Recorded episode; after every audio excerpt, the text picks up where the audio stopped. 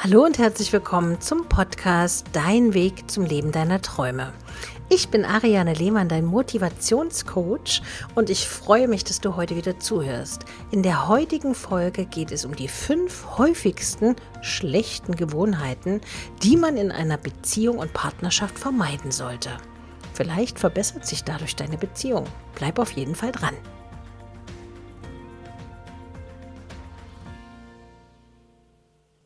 Jeder von uns kommt im Leben irgendwann in einer Beziehung an den Punkt, wo es mal kriselt. Wir machen dann bestimmte Fehler, fühlen uns nicht erfüllt und wohnen daraus resultierenden Konflikten bei. Das Wort Fehler ist jedoch nicht negativ behaftet, denn Fehler sind immer gute Möglichkeiten zu erkennen, zu wachsen zu lernen und den Weg zur eigenen Persönlichkeit zu finden. Jede Beziehung bietet uns natürlich immer ein spannendes Lernfeld. Und ich höre das oft in meinen Beratungen, dass dann immer gesagt wird, ich will aber nicht mehr lernen und ich will aber, dass es jetzt mal schön läuft.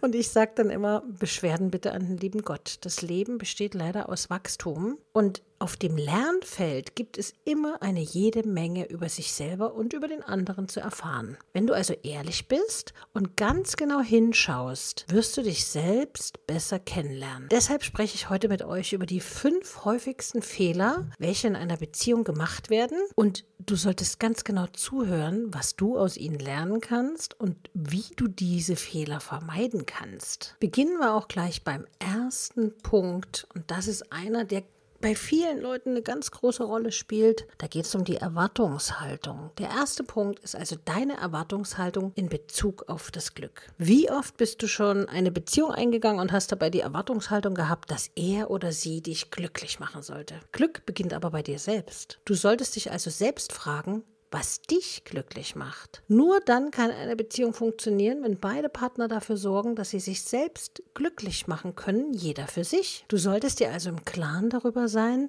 dass es deine Aufgabe ist, dich glücklich zu machen und nicht die deines Partners oder deiner Partnerin. Ich bringe das mal am einfachen Beispiel zum Ausdruck. Ich wollte immer gerne Blumen haben.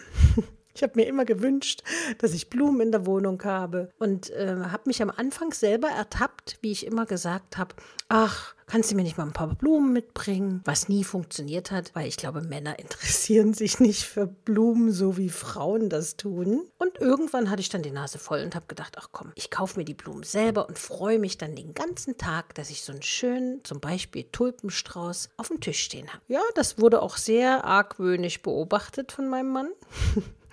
Und irgendwann hat er dann gefragt, von wem sind denn die Blumen?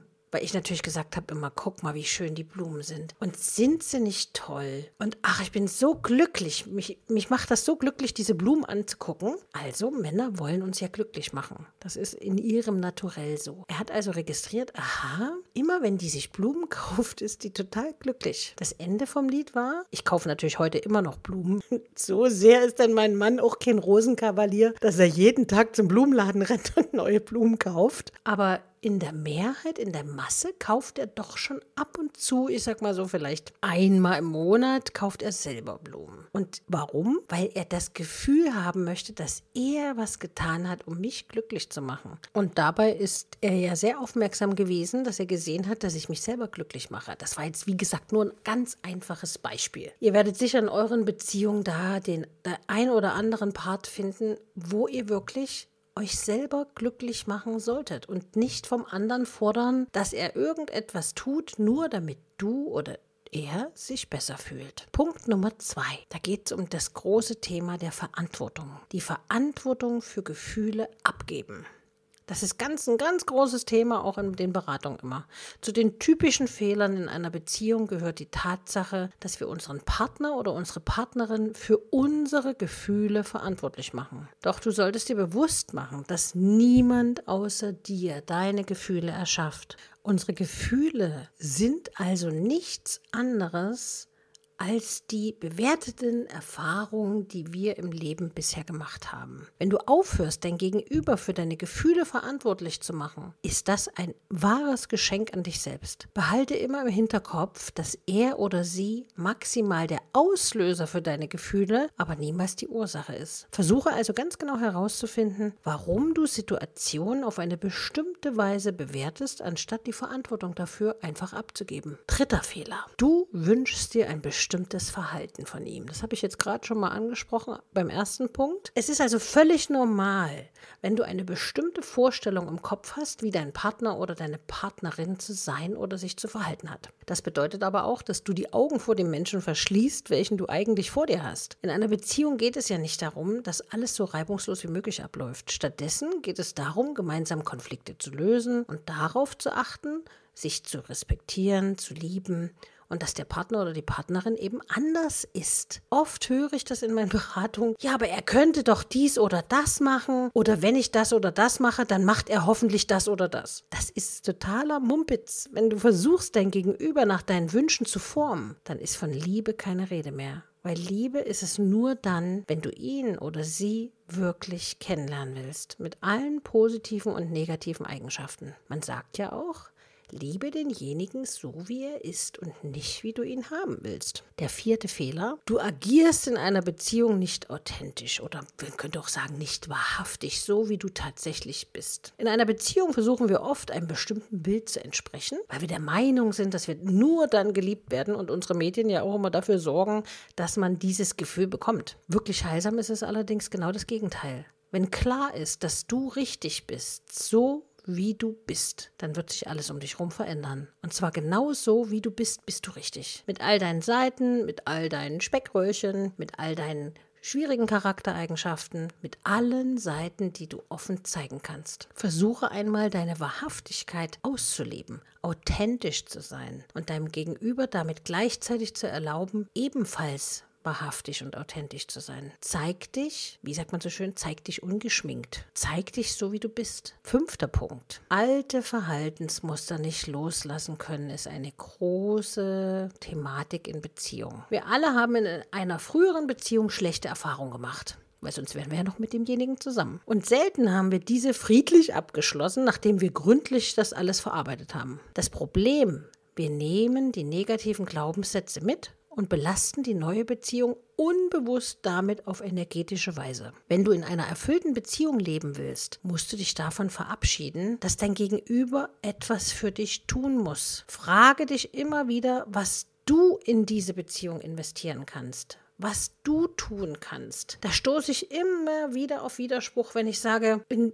gerade Partnerschaftsgesprächen frage ich dann immer, wenn ich höre, ja, er sagt nie, dass er mich liebt, er tut dies nicht, er tut das nicht. Und ich frage dann immer, was genau tust du denn, um ihm Gutes zu tun? Wann hast du ihn das letzte Mal gelobt, dass du glücklich bist, zum Beispiel neben ihm aufzuwachen? Oder dass du glücklich bist, dass es ihn gibt? Oder dass du glücklich bist, dass er die, die Wäsche äh, aufgehangen hat? Oder dass er die Wasserflaschen hochgetragen hat? Und dann verstummen die Mädels oder Frauen meistens am Telefon, weil sie sich ertappt fühlen, dass sie es ja selber gar nicht gemacht haben. Also wenn ich was vom anderen haben möchte, muss ich es doch zuerst auch mal geben. Ich kann doch nicht Lob erwarten von jemandem, wo ich selber nicht lobe. Also das funktioniert vielleicht bei oberflächlichen Persönlichkeiten im Außen, ja, dass jemand sagt, ach schön, sie zu sehen, aber eigentlich danach schon wieder weg ist. Das ist damit nicht gemeint, aber ehrliches Lob wirst du nur bekommen, wenn du es selber auch gibst. Fazit ist also der ganzen fünf Punkte, wenn du bis dato geglaubt hast, dass dein Beziehungsglück vom richtigen Partner oder der richtigen Partnerin abhängt, dann irrst du dich. Der Schlüssel für eine glückliche Beziehung liegt darin, dass du deine Blockaden nach und nach abbaust. Denn nur so schaffst du es vollkommen in die Liebe einzusteigen. Und wenn du das erstmal geschafft hast,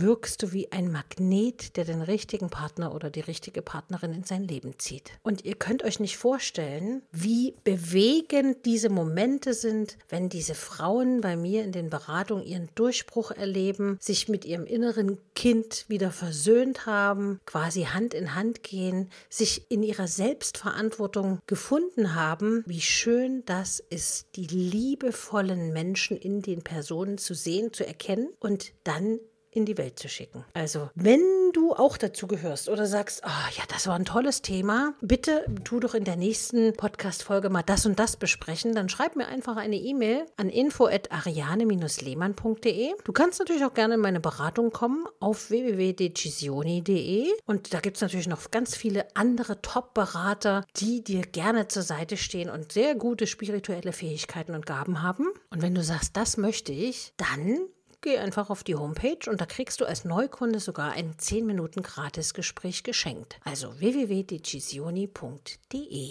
Ich freue mich, wenn du nächste Woche wieder mit dabei bist. Und wie gesagt, wenn du Anregungen hast, lass es mich wissen. Du kannst mir aber auch gerne für den persönlichen Draht zu mir auf Instagram folgen unter ariane.lehmann. Ich würde mich freuen.